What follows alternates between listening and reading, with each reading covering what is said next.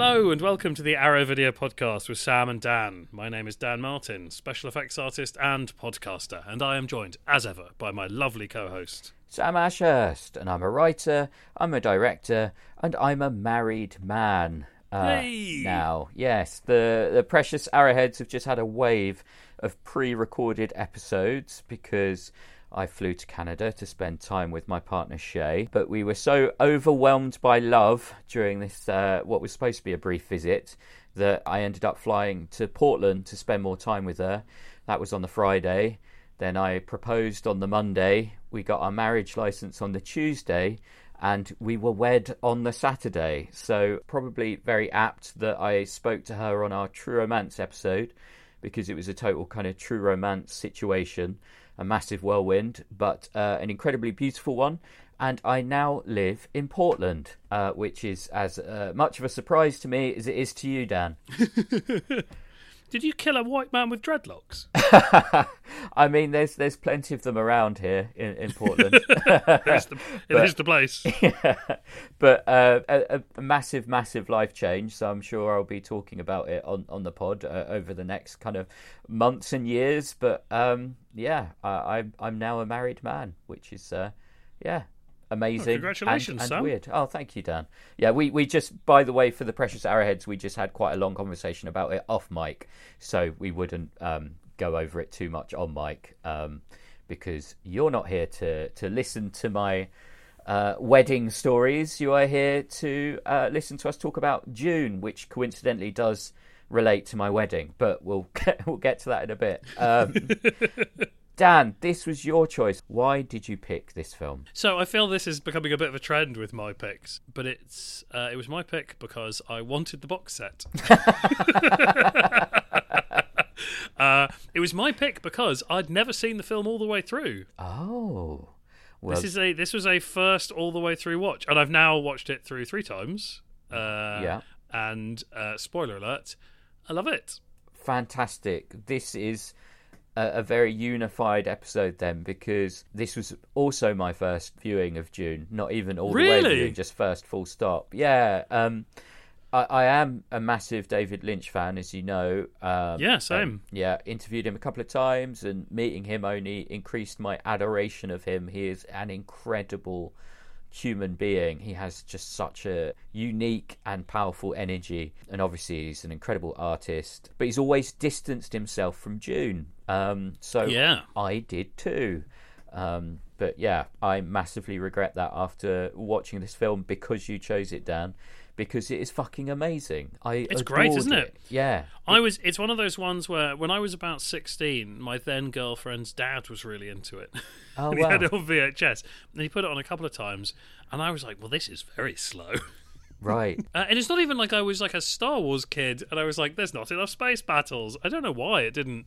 It didn't grab me, but uh, but yeah, and then I just I just never got around to it. I think the length is off-putting for a lot of people, which is odd considering how like fine we are with that under other circumstances. But yeah, so when it was announced that Arrow was doing this like four a 4K remaster, and I was like, well, that, if I'm going to watch it, this is the way to watch it. And oh boy, was I right! It's gorgeous. I mean, it's it's a great film. Like I feel, I feel like I feel like everyone else knows this, but it's a great film. Although maybe that is a little contested because it was, you know, you've got uh, purists, book purists who who were cross about it. Lynch himself isn't super keen, um, and it didn't.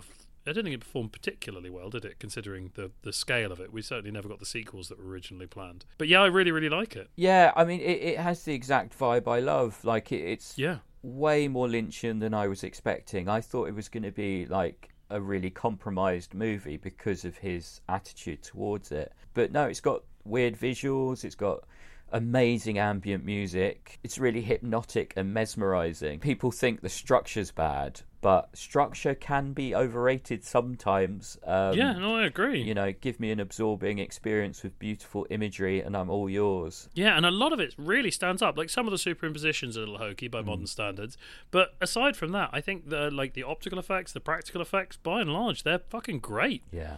Like they really stand up. There's some beautiful miniature work in it. There's some lovely matte paintings.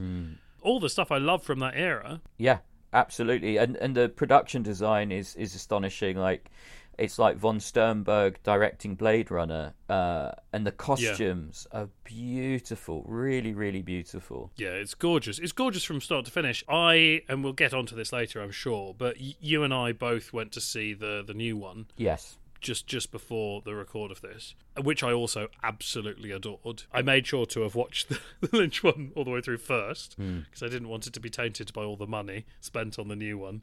Uh, because it's easy for older films when compared to new stuff. Like you know, it it's it's hard for them to compete just because of the tech we've got.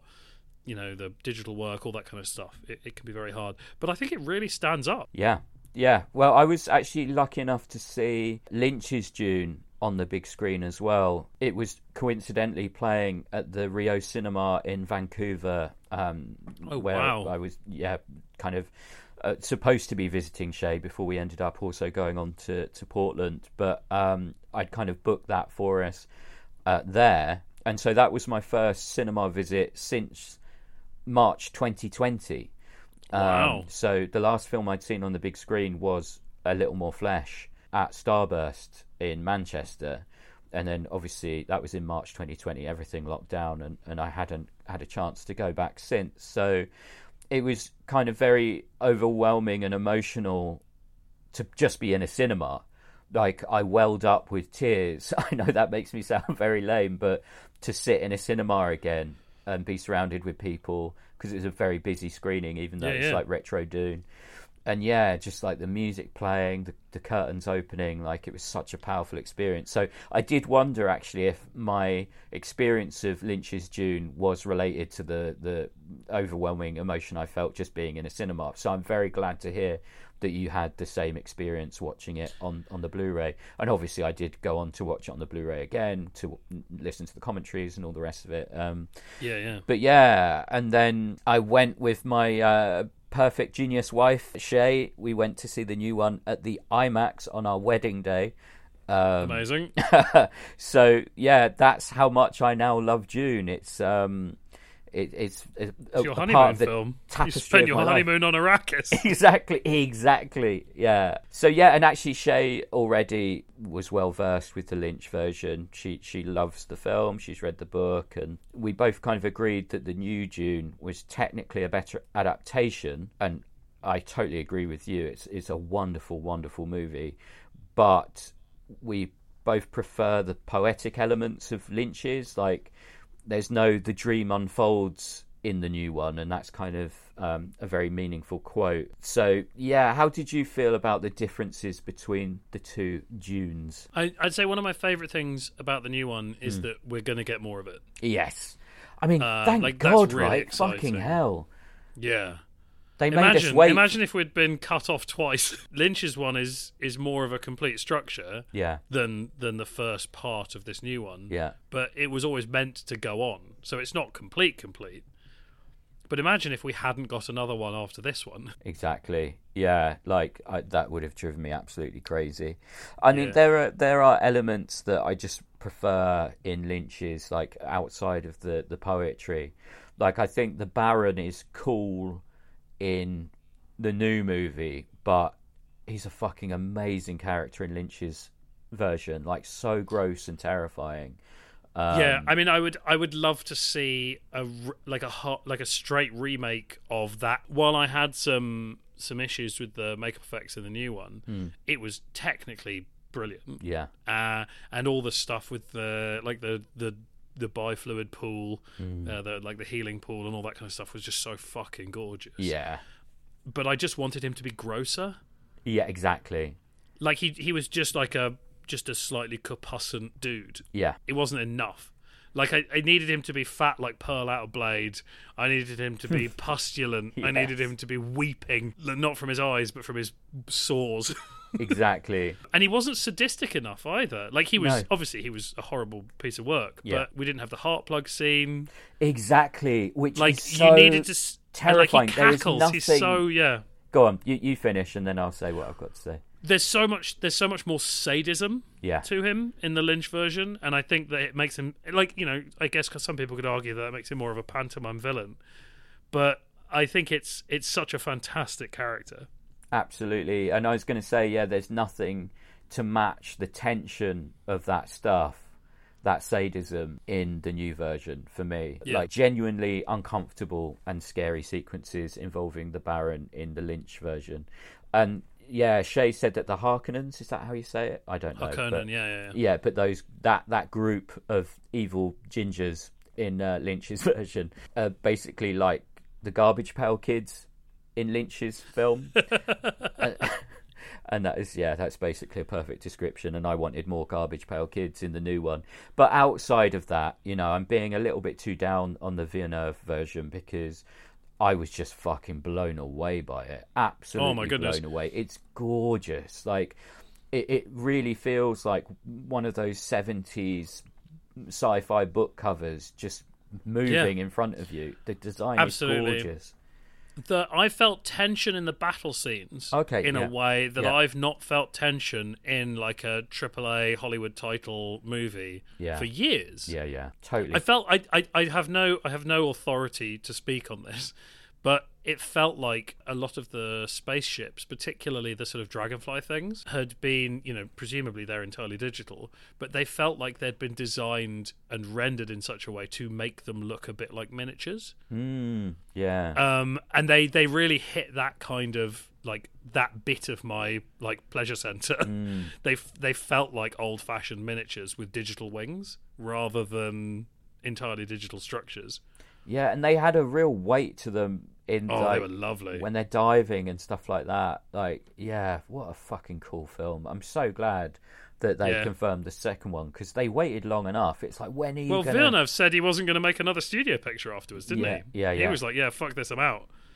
So the fact that he's back, so now we just need uh, Tarsem Singh to take on the Neuromancer. There you go. Yeah, easy. And then we need someone to um, do a sequel to the Social Network because uh, that's going uh, that's going the way of Dune with all this meta stuff like Ah, fuck it hell. Mark Zuckerberg as as the next Baron, please. But anyway, maybe I shouldn't um, shouldn't slander Mark Zuckerberg on a podcast. I uh, I stepped back into VR for the first time in a long time yesterday. oh, nice. and I suffered my first VR injury. Please do tell. How does one get a VR injury? you punch something in the real world by accident while flailing around in virtual space. Oh no. Oh God! What did I you got a- I punch? got I was I was playing Gorn, Mm-hmm. which is like a sort of super bloody physics based gladiator battle, Awesome. like gladiator arena, yeah. where you can pick people up and pull their limbs off, Wow. all that kind of stuff. It's fucking great. But never before have I played a game where my brain so completely forgot about the existence of the real world. oh my God. And so, even though it's quite cartoony and relatively low detail, it's like cell shaded. Um, you just completely give yourself over to the space. Now, the thing is, you move by like wiggling your arms like you're running by your side. You don't need to step off the central spot, Right. but you do because your brain's an idiot. Oh, and I wow. punched a, f- I, I punched something, and I heard this like smash, Oh and I hurt my hand, and I was like, "Oh fuck! I've I've I've broken something. I've punched a bit of glass, or I've punched a painting, or uh, I'd hit a metal fire guard, oh Jesus, Dan. Fuck. uh, which I had. Luckily, I'd, I'd done a little bit of damage to my hand, and I'd done no damage to the fire guard because it's tough. But um, I think yeah, I'd rather it was the other way round, to be honest with you. But anyway, yeah. Well, I, I'll heal the uh, Jen's grandmother's fire guard Oh, that okay, we were yeah. left in the will. Yeah, that's not healing. Okay, yeah, okay. Now I get it. Yeah, fair, fair. Yeah, it's beautiful, beautiful uh, deco brass like fanning peacock Well- that goes in front of our fireplace.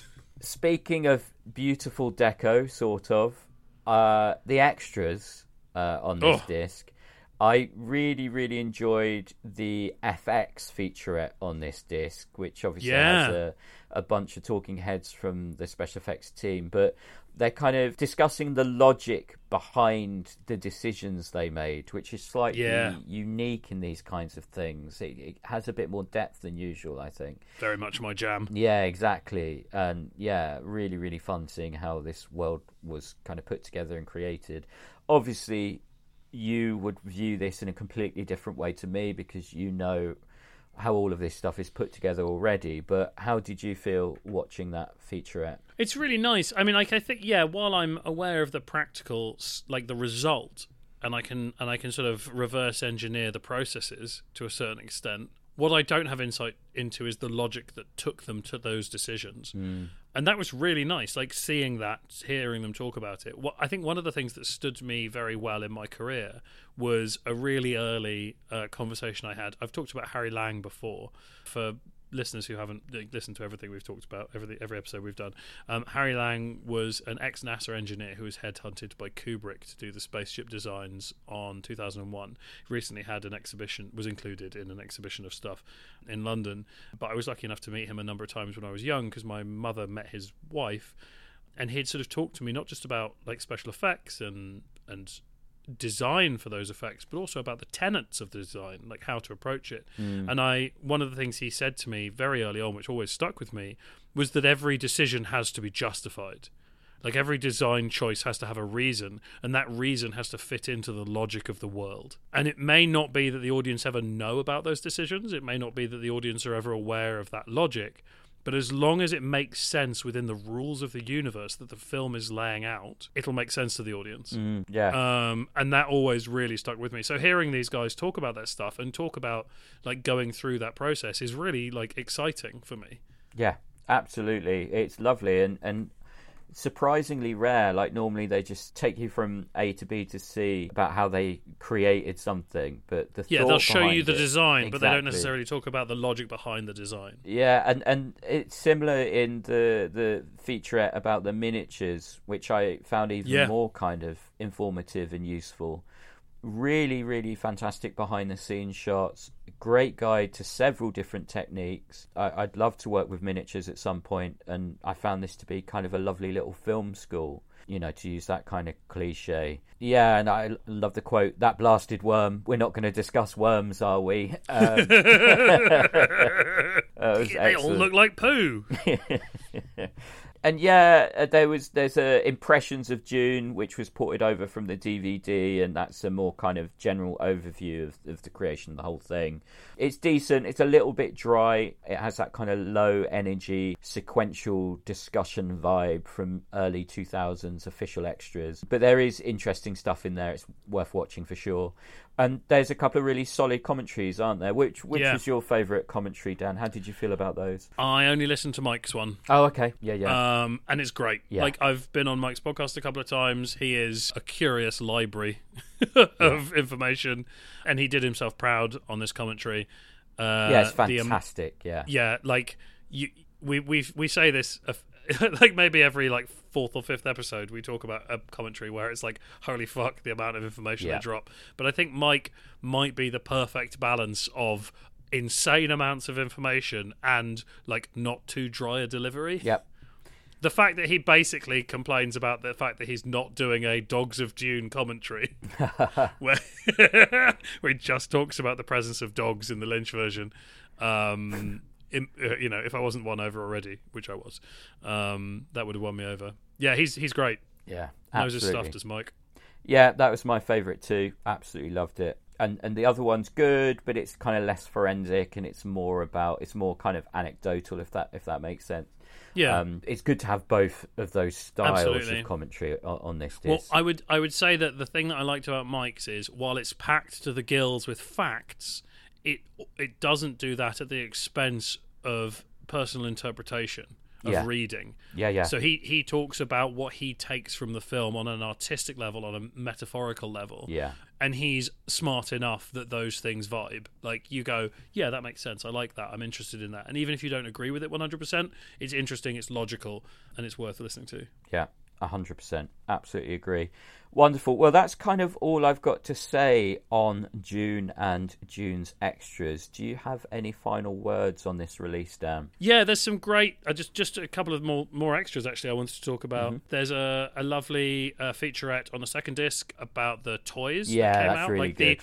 Really frankly good. baffling line of toys. I don't really remember seeing any of them at the time. Mm. Uh, I mean, I was only like five or six when when Dune came out, so you know maybe that wasn't quite on my radar. And obviously, I hadn't seen it, so I wasn't desperate for a sandworm but that's really good. But actually there's a couple more effects things on uh, on the second disc Mm, as well there's a fantastic interview with Giannetto De Rossi who's something of a hero of mine uh, and I'm a big fan of him being slightly shady towards uh, Carlo Rambaldi as uh, as was um, Chris Tucker, who's also on the disc. Hmm. Um, Chris Tucker, an amazing British special effects artist, uh, did Elephant Man. Only did a little bit on Dune, and it's a very short interview, Hmm. uh, and it's mostly him saying like, ah, "I don't really remember what I did" because he didn't go on set. Uh, but he has a fantastic Rambaldi story as well. So yeah, there you go. If you want some Rambaldi shade, disc two. Perfect. Excellent. All right. Well, By the way, I love I love Rambaldi, but I also love how much like people give him stick. Yeah, yeah. No, I mean a, a clear and obvious genius, but um, maybe not the easiest person to work with. Um, who knows? But right, let's move on to recommendations based on Dune. I have a feeling that you're not going to do either of mine, Dan, because they're both super mainstream. So why don't you go first? Uh, okay, so my first movie there is an animated movie. Oh, Um, I feel like it's one that I've mentioned before. Um, if it if I told you that it was the first film to win, first animated film to win the Palme d'Or, would that tell you what it was? Uh, oh God. No, it would not, though it should. From 1973, it's René Laloux's Planète Sauvage, aka Fantastic Planet. Course. Ah! I, I, I don't really know what to tell you about Planet Sauvage. If you haven't seen it, it's on the BFI player in the UK. Mm-hmm. Uh, I think it's on Criterion uh, in the States and in the UK. Yeah. Uh, it may be may not be Criterion in the UK. It might be like Eureka or someone from before Criterion released titles over here. Um, it's absolutely beautiful. Um, uh, I can't remember the name of the composer who did the soundtrack. I feel like it's Alan Grenier, but that might be an absolute brutalization of the poor man's name. But it's it's a fucking gorgeous soundtrack. It's really beautiful, old fashioned cell animation. Uh, Laloux did like really, really great stuff. A, a sort of a long list or a short list uh, title for uh, for my recommendations was another one of his films called The Time Masters uh, that he did with Moebius Oh, yeah. um, which is also worth checking out. But it's much harder to get hold of, and I'm trying to be a little bit more accessible with my recommendations. Nice. It's it's you know it's, it's set on an entirely alien world. You got these giant blue sort of like empath telepaths who are the upper class, and they swan about living their fancy life, eating fancy fruits, and then they have these sort of pests that are these much more like innately humanoid, like mini creatures that run around and uh, whatever. And it's ostensibly a story of uh, like a pair of these Om, these creatures who are taken as a pet by by one of the big blue aliens, a, you know, a young one of the blue aliens. They're all aliens. What am I saying? Anyway, and then one of these creatures uh, takes some of the Om as a pet, and it's sort of their life experience as sort of captive to this huge, like very like quote unquote intelligent um, species. It's fucking great. Uh, if you've not seen it, do yourself do yourself a favor. It's gorgeous. Absolutely. Yeah, fantastic, fantastic recommendation. Speaking of accessibility, uh, you don't need me to tell you about Tremors because we did a whole episode on it and it's on Arrow, obviously. But it's only now that I realise that it's basically a complete rip off of Lynch's Dune from the design to the basic concept. Yeah, I, the only reason it didn't come up when we did the episode is because neither I or Dan had watched Dune at that time. But yeah, it's still very clearly set within the same universe. Even maybe the graboids came from Arrakis um, because there is discussion of them being aliens, obviously. Eh? But yeah, please do watch Tremors. Please listen to our Tremors episode. Um, but yeah, just watch Tremors. Tremors. There we go. Uh, that's, Tremors. That's it. Tremors. Dan, what's what's next from you based on Dune? It's another animation. Yay! It's from 1984. It's Japanese. Oh, It's co-funded by the World Wildlife Fund. oh, It's Nausicaa of the Valley of the Wind nice. from Studio Ghibli. Um, it's got dragonfly-based flying machines. It's got massive fucking insectoid creatures like that bum around on the landscape and people think are a problem, but objectively speaking, are probably an important part of the ecosystem. um, it's got a hostile natural environment, uh, although in this case it's largely uh, human caused.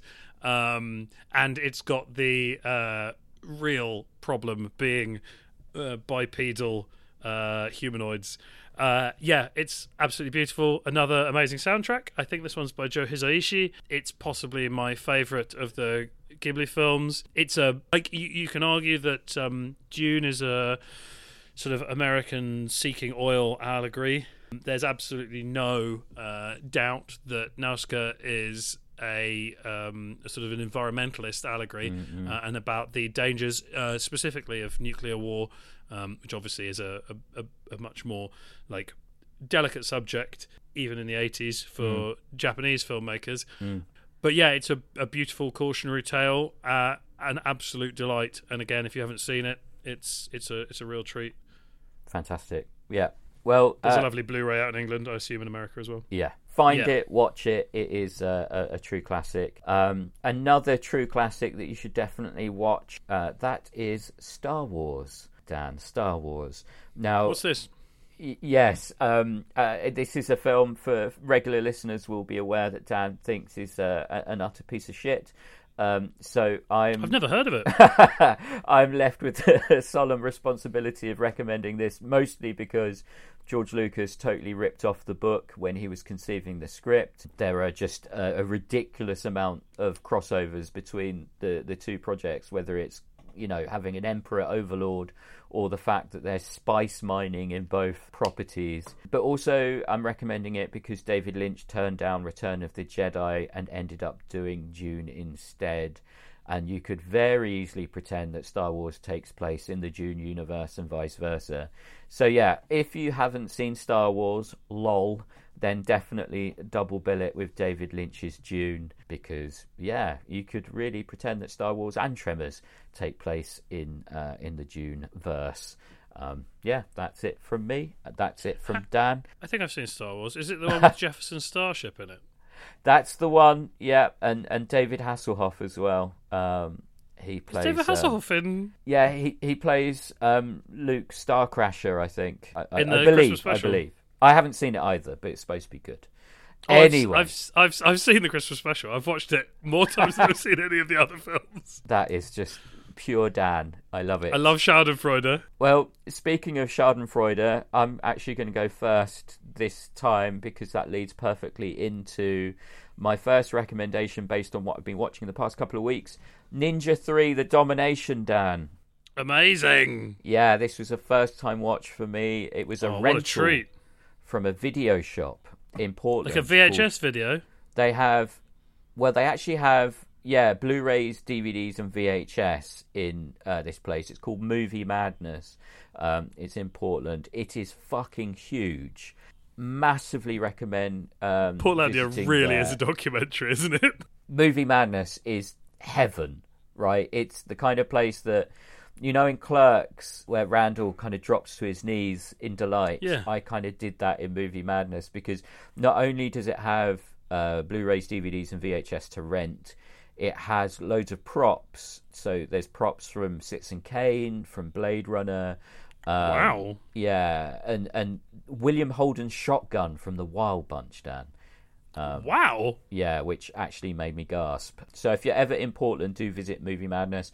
I recommend it to Evram, actually, who was passing through the weekend of my wedding, and, and he loved it. Uh, mutual friend, uh, Precious Arrowheads of Dan and I, Evram, who's Yeah. basically a, a superb uh, film festival programmer. But let's get back to Ninja 3 because uh, that also Finally. made me gasp, uh, just like William Holden Shotgun, uh, for very different reasons. It is one for bad movie connoisseurs. It is ridiculous from the opening sequence, which features a ninja on a golf course, through to the moment where someone uses dance aerobics to try to fend off a demon, right up until the final credits. It is ridiculous. Total goofy fun. I absolutely loved it. Ninja 3, The Domination. I recommend it. Dan, I presume that you're a Ninja 3 fan? Yeah, absolutely. I think I last watched it uh, while we were filming Await Further Instructions Oh, up in Yorkshire because I imposed myself as the de facto programmer of an abandoned cinema that I found where we were filming. Wow. Um, and so I, I had a projector with me, as I like to Yeah. when I travel. And so we just like brought, there weren't any seats, it was just a screen in a big empty room. So we dragged like chairs in from around this weird studio up in Bubwith in the north of England, up in Yorkshire, uh, and I and I started playing weird films. And it, this all started because it was just before Ash versus the Evil Dead premiered, and I was I was being vocally excited about that uh, to Spike Simon Pike, our friend, Hmm. who was puppeteering with me at the time before his uh, exodus to Asia, Hmm. and and none of the local like a whole bunch of the local like film student kids who were all extras on this on this film, they hadn't seen Evil Dead, the first, they hadn't seen the original Evil Dead Yeah. or Evil Dead Two, so I'm like, well, we have to.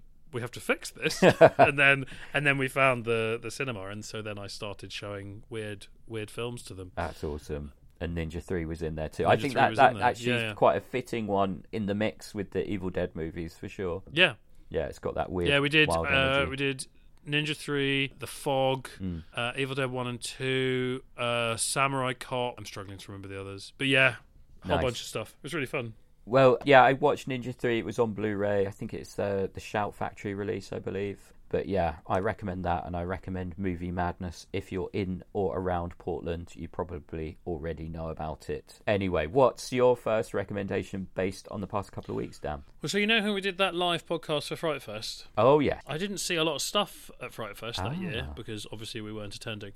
And I felt like I'd missed out. So I had some screener links for a few things that had played at Fright Fest. Oh, nice. uh, and I went through to see what was still active. nice. So I watched Coming Home in the Dark. Have you seen that? Uh, I have not seen that. No, how was Oh. it? Yeah, Antipodean nastiness. Uh, it's got a little a little flavour of the old Wolf Creek, although it's New Zealand, Mm. not Australia. Mm-hmm.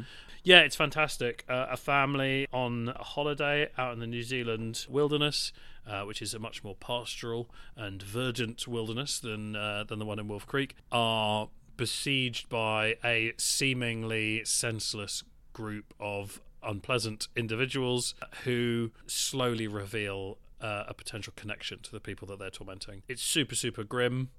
It's super, super dark. There's a fantastically shocking moment about 15, 20 minutes in that will totally buy you into the rest of the film or make you turn it off, depending Awesome. on your sensibilities. Yeah, it's really great. Uh, MPI have it in the States. Uh, I can't find any news about a specific uh, UK release yet. I think it is. Uh, I think it's available in the states already. I will watch it and I will feed back. Um, yeah, especially as uh, we're we're looking for selections for our end of year best of episode, eh? So that sounds like a, a, a potential. Yeah, it's one a it's that. a it's it's a nasty film. Ah, I like my nasty film. But it's but you know what? It's nasty within the parameters of what I consider acceptable in 2021. So that's a nice rarity. Right, right. Wow. Okay. Now I'm even more intrigued. But um, well, my next recommendation has elements of nastiness in it, but it's it's actually from 1955, so relatively tame compared to uh, Nice. uh, uh, what's going on today. Um, but yeah, Bad Day at Black Rock, Dan. What a treat! Yes, another been- incredible rental from Movie Madness, but with a very, very different vibe, obviously. yeah, Um, yeah, y- y- you're a fan of this film, right? Yeah, absolutely. It's it was. Uh, I recommended it after my first watch, which was during the life of the podcast, but many years ago now. It's a favourite of friend of the podcast Dan Gomer, who works for me as a sculptor. Oh wow! and he recommended it to me. I think year one of the podcast. I watched it with him. I loved it. I told you all about it. yes, yes. That's Not that you why. didn't that's know about why it. I just said you're a fan of Yeah. this one. Yes, yeah, yeah, yeah. but it's taken me a little bit longer to to watch it. But um, Oh, had you not seen it before? no, no, this was the first watch Oh, for me. oh wow, what a treat! Yeah, I absolutely, absolutely adored it. Beautiful classic noir, which feels like a western Yeah. from its opening moment, despite the fact it kind of takes place when it was shot, as I said, in 1955. It's on the Warner Archives Blu-ray label, and I'm so glad they put it out because it was a, a first-time watch for me, but. I could see the quality of the restoration, if that makes sense. Like it's Yeah, yeah, yeah. fucking gorgeous, and also you know thematically it feels incredibly modern. Yeah, the the colors and composition are absolutely stunning. So many frames feel like a, a 1950s painting. and the cast is next level too. You've got Spencer Tracy playing a one armed stranger who's travelled to a small desert town on a mission, and the unfriendly locals include Lee Marvin, Ernest Borgnine, and Robert Ryan. Um, which is obviously incredible. Uh, I'm probably going over stuff that you went over when you recommended it first time around, Dan, but just in case anyone hasn't listened to that episode, it's directed by the immaculate John Sturges, who Yeah. makes use of every single one of uh, the 81 minutes uh, that this film takes place in. So yeah, it's really taut and tight, but there is room for for gorgeousness in there as well. But yeah, Bad Day at Black Rock, I recommend it. Dan, what's next from you? Next up from me is uh, another 2021 film, actually, Oh. keeping it modern. Nice. It's available to rent on Amazon in the UK.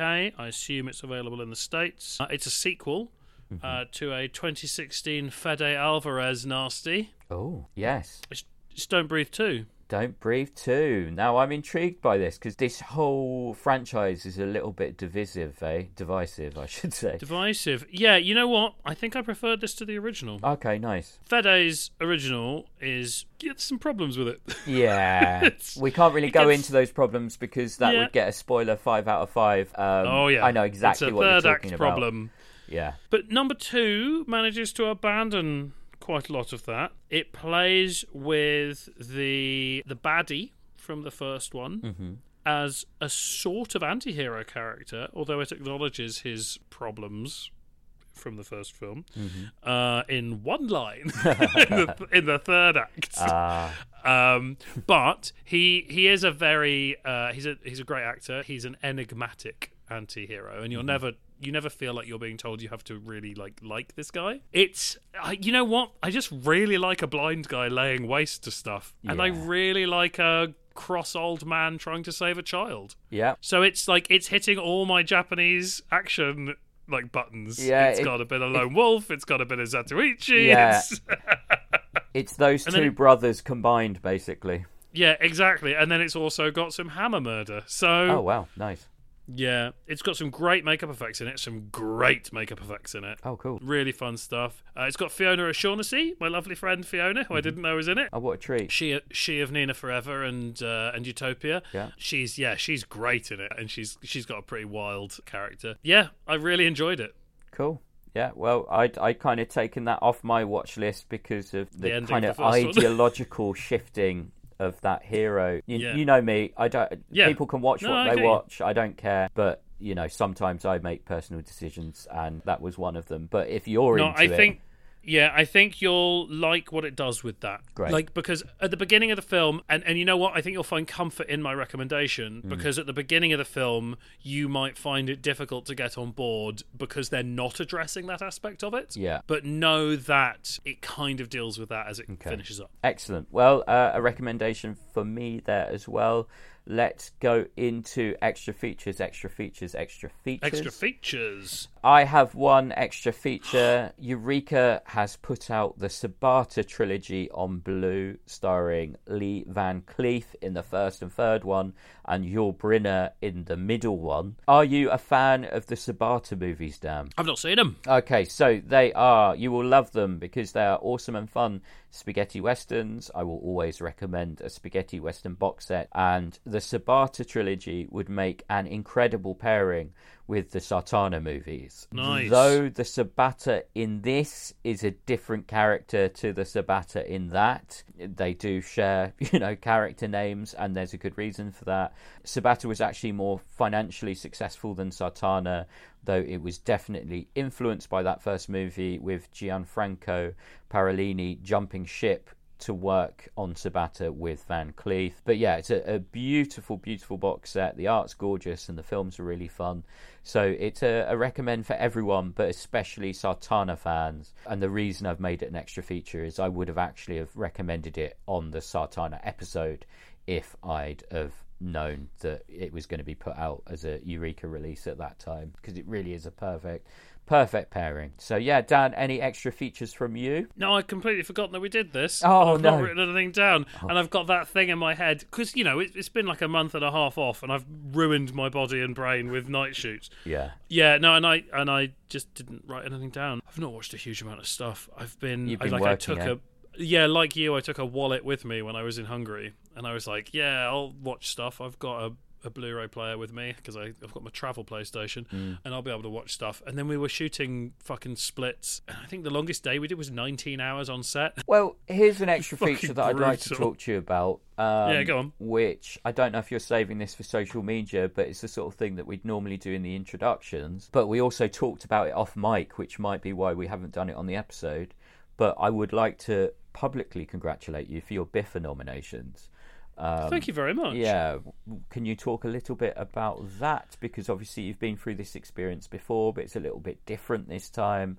Um, yeah, yeah. It's an interesting one. I like. I it's you know it's super gratifying. The amount of care and attention that the producers on both sides have taken with like making sure that this was done properly Mm. has been very very gratifying. Helen with Censor and Dougie with Dashcam really went above and beyond to make sure that everyone was included, even to the fact that there was like a slight like mistake from BIFA this morning, and I mentioned it to Dougie, and within like thirty minutes, maybe an hour, the BIFA like site was updated. Like he, you know, it may have been easy, but I don't assume it was. I think he probably kicked some ass. Dougie Um, is awesome. I've I've Dougie's dealt fucking with him a little bit, and he's just Yeah. such a lovely, lovely, smart He's guy. Yeah, he's that rare blend of lovely and efficacious. yeah, Because normally nice people are, sli- especially in production, like the nice people are are a bit wet.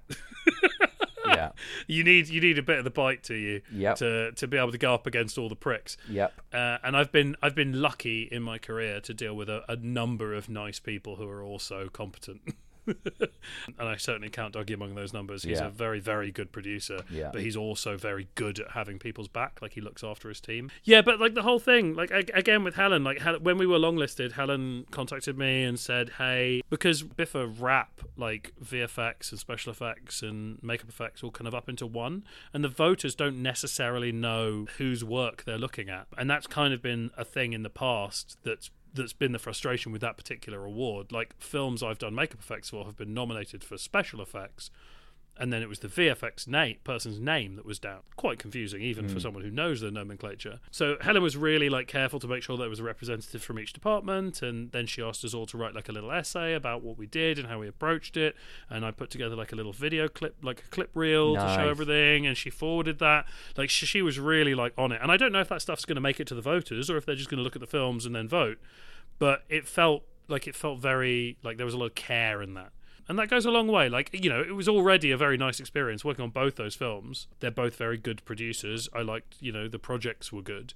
But it means a lot to me that they pay that much attention after the mm. fact as well. Well, I mean, you know, fuck me. Censor's got nine awards. Is nominated for nine awards. So they've done very well. That's fantastic. I really hope that that clip reel does make it to the voters, uh, judges, whatever. Because I, sometimes feel like the people who vote for this stuff don't necessarily know the intricate ins and outs of it. It's probably different at BIFA, but certainly with the Oscars, like you know, like best sound design always goes to war movies because you can hear bullets Because they're big. Yeah, the you've got like a bit of stereo. yeah, exactly. Whereas, yeah, I don't think that people necessarily know the intricacies of, of these kind of different fields when they're voting. I mean, what does an actor know about sound design? Like, no offense to actors, but um, but that's for the Oscars, and BIFA's completely different. So anyway, I That's will stop. I will get off my So uh, what. I what I will say is Martin Pavey has been nominated uh, for the sound design for In the Earth. So congratulations Oh, to Martin. he I- will win that surely. He's. I mean, he fucking should. If there's any justice in the world, Martin Surely. walks home with that. Like that's. They don't even. They're like, we didn't even vote. It's just Martin's. He gets all of them. Yeah, yeah. He's so good. Yeah. And he's so instrumental. Like whenever I'm nominated for anything, I always feel like I owe a debt to Martin, or you know, or whoever the sound designer is, because it's so much of what the audience read as effects is in the sound work. Right. And then also uh, Ruth Pease, who was nominated for Censor for the makeup design. She's fantastic, and she was very much my right hand when we were doing the makeup effects as well. It wasn't a big enough film for me to have a key on set, and she took on a lot of stuff because we were spread quite thin. Um, so again, I, I feel like she's a, a really integral part of the makeup effects category as well. So thank you to her. All right. Well, um, let's let's do our social media so people can follow the story of what happens with those awards. Dan, how can people stalk you? I'm at 13 Finger Effects, uh, both on Twitter and Instagram, and presumably very shortly in the metaverse. Um, the awards are happening on the 5th of December, uh, so be prepared for a barrage of drunk picture tweets from me at that ceremony. Hey, I am at Sam Ashurst 23, the number two, the number three on Instagram. Please find me there where you can keep up with my new life in Portland and see my sick collection of Shaw Brothers jumpers. I'm hoping to go to Barnes and Noble for the Criterion sale either later today or tomorrow. I'm going to put pictures up there, so um, hunt out uh, me on Instagram. Uh, good. Stop shipping to Europe, Sam. Yeah, well, I, do you know what? If there's ever anything, Dan, if there's ever anything you need in the states, any of those Oh. Blu-ray stuff that doesn't ship, just I'll pick stuff up for you and ship it over. I'm more than happy to do that. So, um, Oh, that's that's very. as long as that's not illegal, me putting that on the record. No, on- that's not. That's not illegal. That's Good, not illegal good. as long as as long as you don't mark it as a gift, so that I avoid paying import go. tax. No, Sam. no, I, I wouldn't do never that. do that. No, there are limits, Dan.